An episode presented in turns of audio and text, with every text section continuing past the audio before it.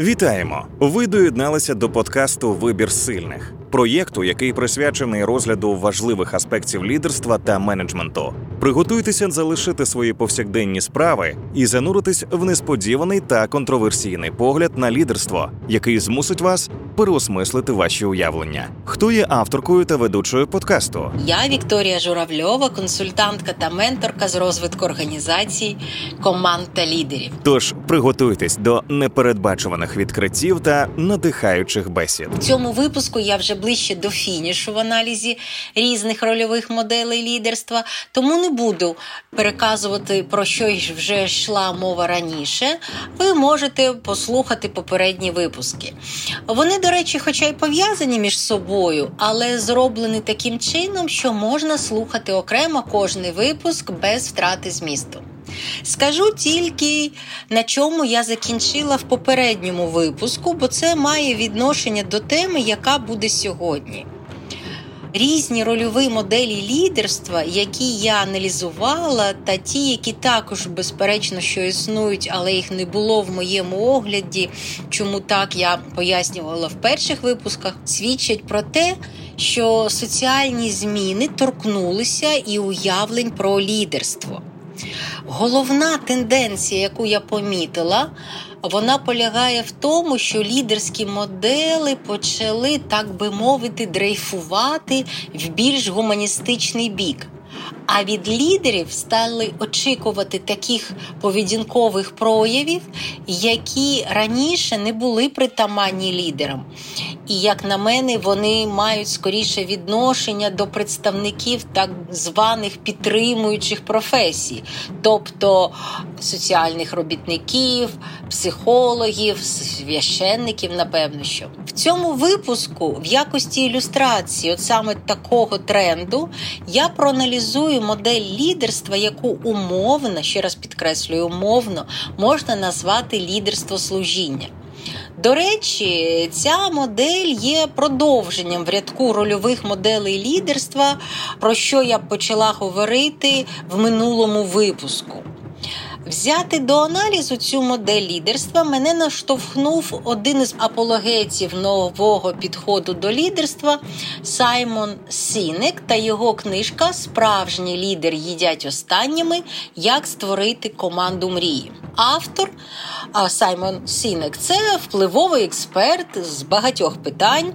І якщо вам почулася іронія в моїх словах, то це цілком випадково, тому що цей відомий колумніст та мотиваційний спікер, до думок якого прислуховуються в корпоративному середовищі, і він є доволі впливовим. Новий підхід до лідерства, який описав Саймон Сінек, з'явився завдяки тому, що він деякий час спостерігав за тим, як розвивають лідерські навички на прикладі американських військових. І на основі своїх спостережень він написав книжку Лідери їдять останніми. Відразу необхідно зазначити, що назву лідерство служіння цій рольовій моделі надала я. Автор не мав таких намірів, але мені було необхідно підкреслити сутність підходу завдяки саме назві. До речі, уявлення про лідерство служіння вже якийсь час існує в інтелектуальному просторі, пов'язаному з питаннями лідерства. Але цьому теоретичному концепту, як на мене, не вистачало яскравих прикладів та практичних пояснень. Чим добре впорався Сінек, проілюстрував таку рольову модель лідерства прикладами життя американських морських котиків. Кращим поясненням, чому я вирішила зіставити цю рольову модель з ідеєю служіння, буде цитата з книги Лідери їдять останніми. Лідери це ті, хто готові йти на жертви заради нас, жертвувати своїм часом, силами, грошима, можливо, навіть їжею зі своєї тарілки. Коли це необхідно, лідери приймають рішення їсти останніми. Лідерство це свідомий вибір служити іншим незалежно від службового положення. Сподіваюсь, що сутність цієї рольової моделі лідерства тепер має бути більш зрозумілою. І це добре, тому що така чітка маніфестація надає можливість аналізувати як переваги, так і обмеження цієї моделі. Почну я з обмежень, тому що, на жаль, я не знайшла жодної переваги, натомість ризиків побачила набагато більше, ніж хотіла б. Що ж, почнемо. Якщо аналізувати лідерство як соціальний феномен, то ми маємо визнати, що існують різні типи лідерства: лідерство в армії, лідерство в політиці, лідерство в бізнесі, лідерство в волонтерських або благодійних організаціях тощо. Лідерські прояви мають свої особливості залежно від специфіки діяльності, в якій виникає запит на лідерство. Напевно, що не існує універсальної моделі лідерства, яка підходить для будь-якої сфери життя. Якщо це не визнавати, то створюється ситуація, коли підхід, який ефективно працює в одних обставинах, в інших створює ризики та протиріччя. Так, на мою думку, і сталося з рольовою моделлю лідерства, яку запропоновано в книзі Лідери їдять останніми. Нагадую, що нова модель лідерства з'явилася завдяки досвіду розвитку саме військових лідерів. Безумовно, що я поважаю досягнення та набуття військових, тим більш зараз, коли ми наочно бачимо, яким важливим є лідерство в армії. Більш того, від нього залежить наше майбутнє. Поважаючи авторитет військових в питаннях лідерства, в тому числі, ми маємо визнати, що в армії більшість явищ звичайного життя набувають інші властивості. І так стається, тому що армія дуже особлива сфера зі своїми законами та правилами.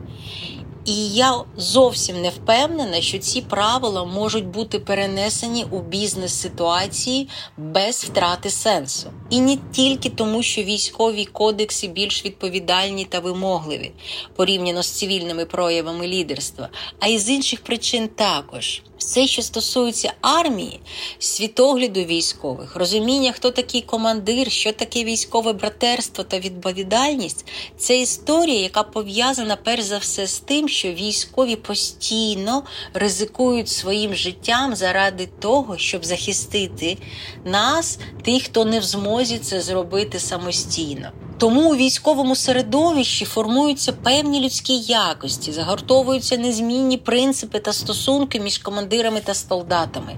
Одним з таких принципів є те, що командир піклується спочатку про своїх підлеглих, а вже останнім чином про себе.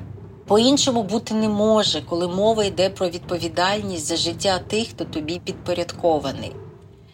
Лідерство як служіння країні яку лідер-командир присягнув охороняти, або служіння солдатам, за життя яких командир несе відповідальність, потребує сильних свідомих рішень ще на самому початку, коли військові обирають своє призначення.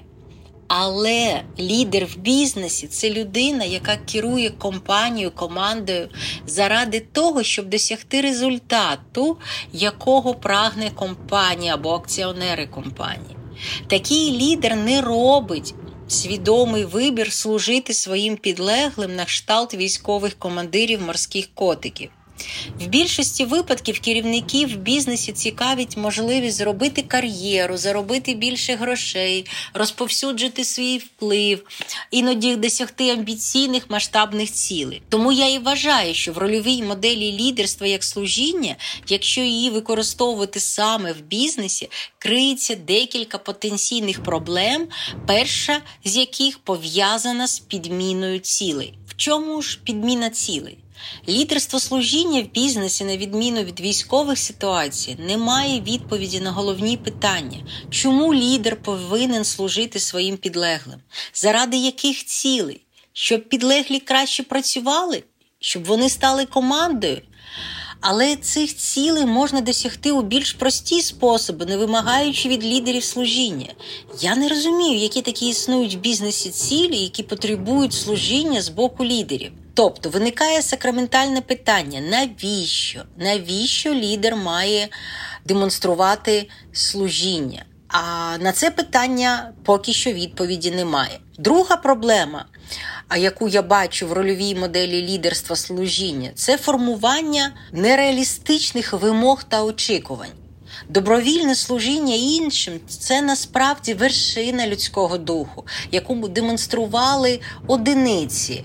А ну в той період, який ми ще більш-менш знаємо, то це, мабуть, мати Тереза або Ганді. Ну можливо, ще декілька обраних, але за історією людства, звісно, що таких людей було більше. В нашому соціумі таке ставлення до роботи ще де-ніде залишилося. Його демонструють найкращі з нас: військові, лікарі, рятувальники, священники. Але очікувати та вимагати служіння від керівників бізнесу вже вкрай нереалістично, як на мене. От надмірність та нереалістичність вимог до лідерів краще за все ілюструється наступною цитатою з книги Саймона Сінека. Бути лідером це бути як батьком, а компанія це як нова родина, яка має турбуватися про нас як про рідних. І коли ми хворіємо, і коли родіємо. Чекайте, якщо компанія розповсюджує такий підхід, в якому вона бере на себе обов'язок турбуватися про кожного працівника на кшталт того, як це відбувається у родині, їй не оминути деяких неприємних наслідків таких ідей. Про що я?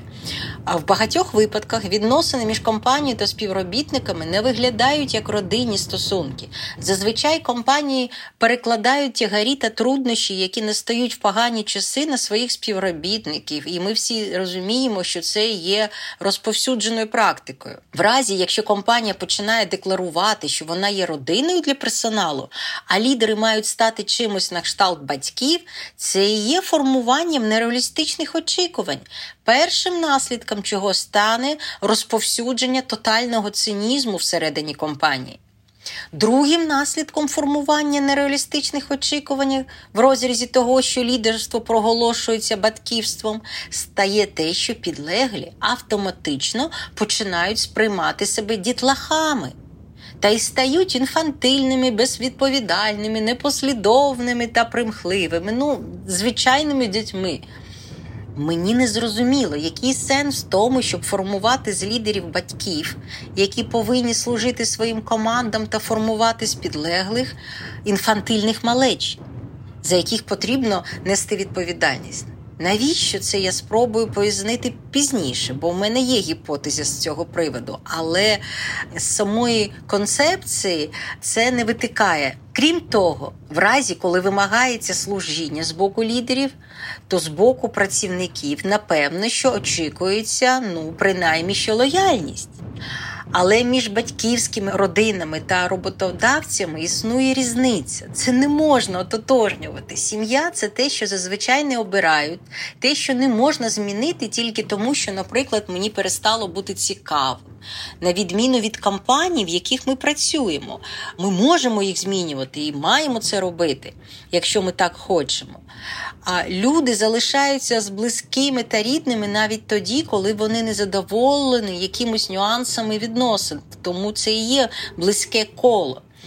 А от як мають діяти співробітники тих компаній, де декларується, що компанія це родина? Якщо компанія ставиться до співробітників як до рідних, то вона сподівається, напевно, на те, що саме таке ставлення і буде в її бік.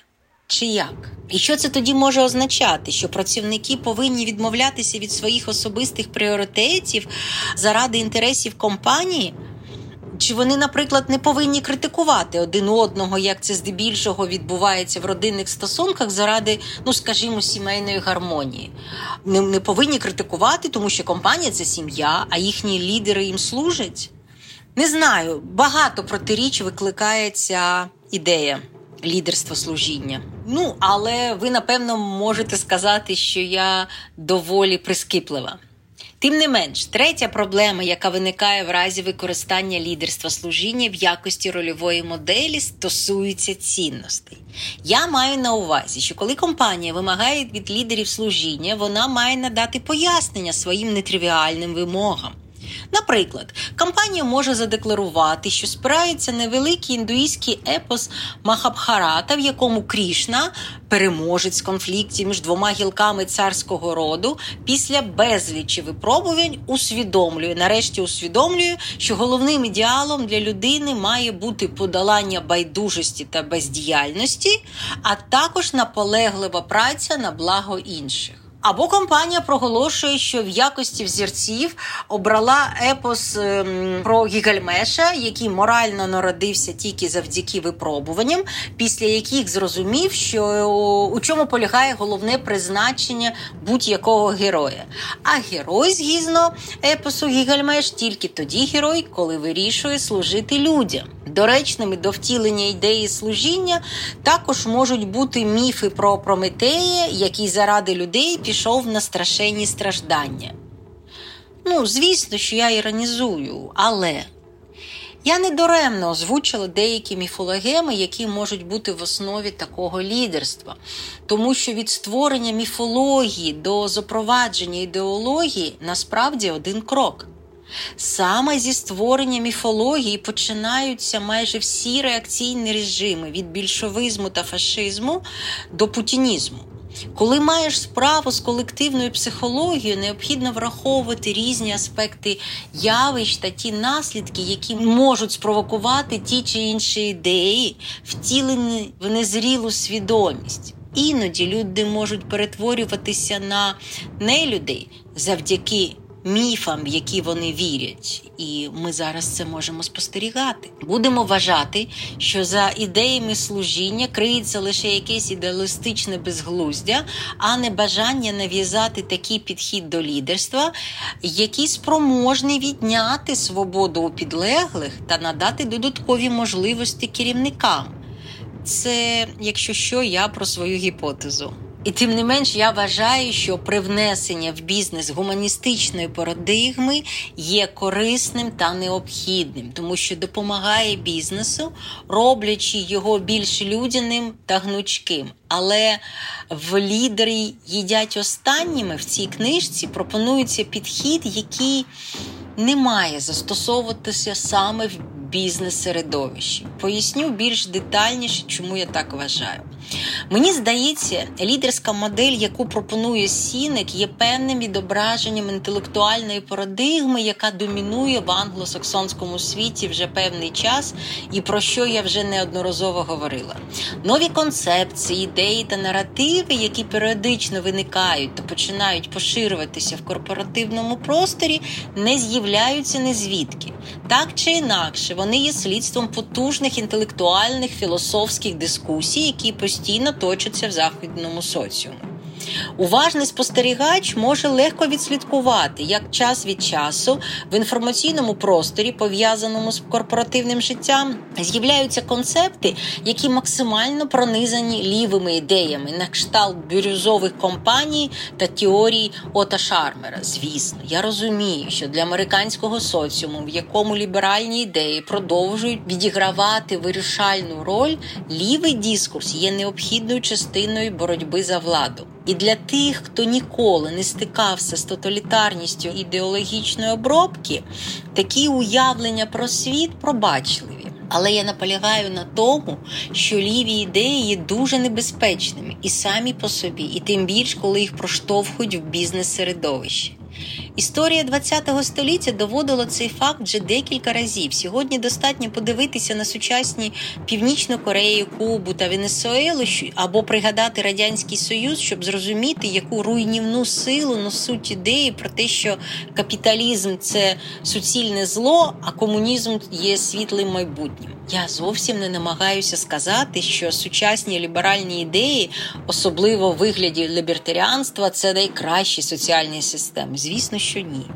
Безперечно, що західний світ має купу недоліків, але він принаймні не створює людожерських режимів по відношенню до свого власного населення, як це зазвичай стається з країнами, які починають змінювати світ на краще заради великих цілей. Неомарксистські ідеї поряд з ідеями біоцентризму, атеїзму та расовими теоріями, які панують в західному суспільстві, потроху починають впливати і на бізнес-середовище.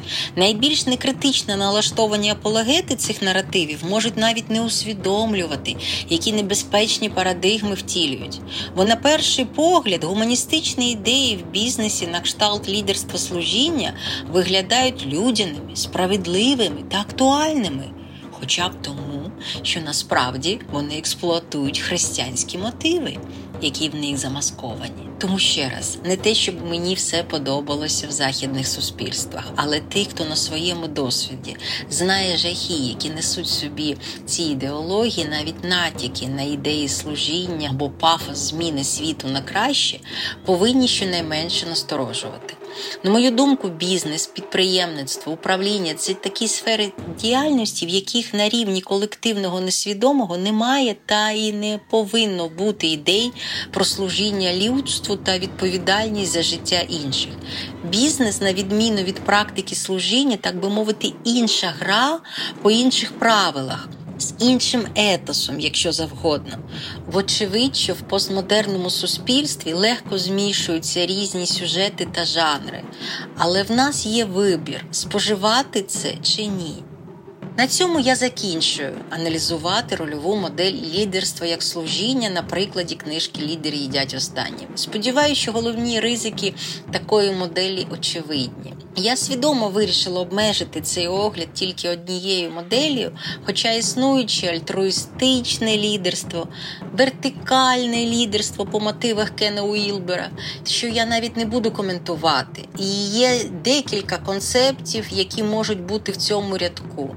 Тобто лідерство служіння це не поодинокий випадок. В підсумку маю сказати, що насправді в культурі існує декілька головних сюжетів та основних шляхів, якими лідери йдуть по життю. Не впевнена, що є можливість свідомо обирати ці шляхи, скоріше це щось на кшталт призначення, яке саме знаходить лідера про що я вже неодноразово говорила в минулих випусках. Певні лідери стають пророками. Таких було одиниці за все існування нашої цивілізації, але ким би ми були без них. Інші лідери йдуть шляхом філософів, священників або мудреців, які мають розповсюджувати ідеї пророків та служити людству. Деякі лідери обирають шлях героїв, тоді вони жертвують своїм життям заради покращення світу або заради ідеї, в які вони вірять. Четвертий шлях, по якому йдуть лідери, це шлях першопрохідників, тих, хто активні, готові діяти, створювати щось нове та втілювати свої ідеї в життя. Головне те, що ці шляхи зазвичай не перетинаються. І ті, чиє призначення служити людству, частіше за все роблять свою справу мовчки, усамітнившись та опустивши очі додолу, і ніяк не в бізнес-середовищі. Лідери, які мають призначення бути першопрохідниками та створювати майбутнє завдяки власним ідеям, нехай це і роблять. Підписуйтесь на вибір сильних, коментуйте, ставте вподобайки. До зустрічі через два тижні. Папа. Це був вибір сильних подкаст, що розкриває важливі теми лідерства та менеджменту. Сподіваємося, цей випуск змусив вас задуматися та розширити ваше бачення. Дякуємо, що були з нами. Почуємось.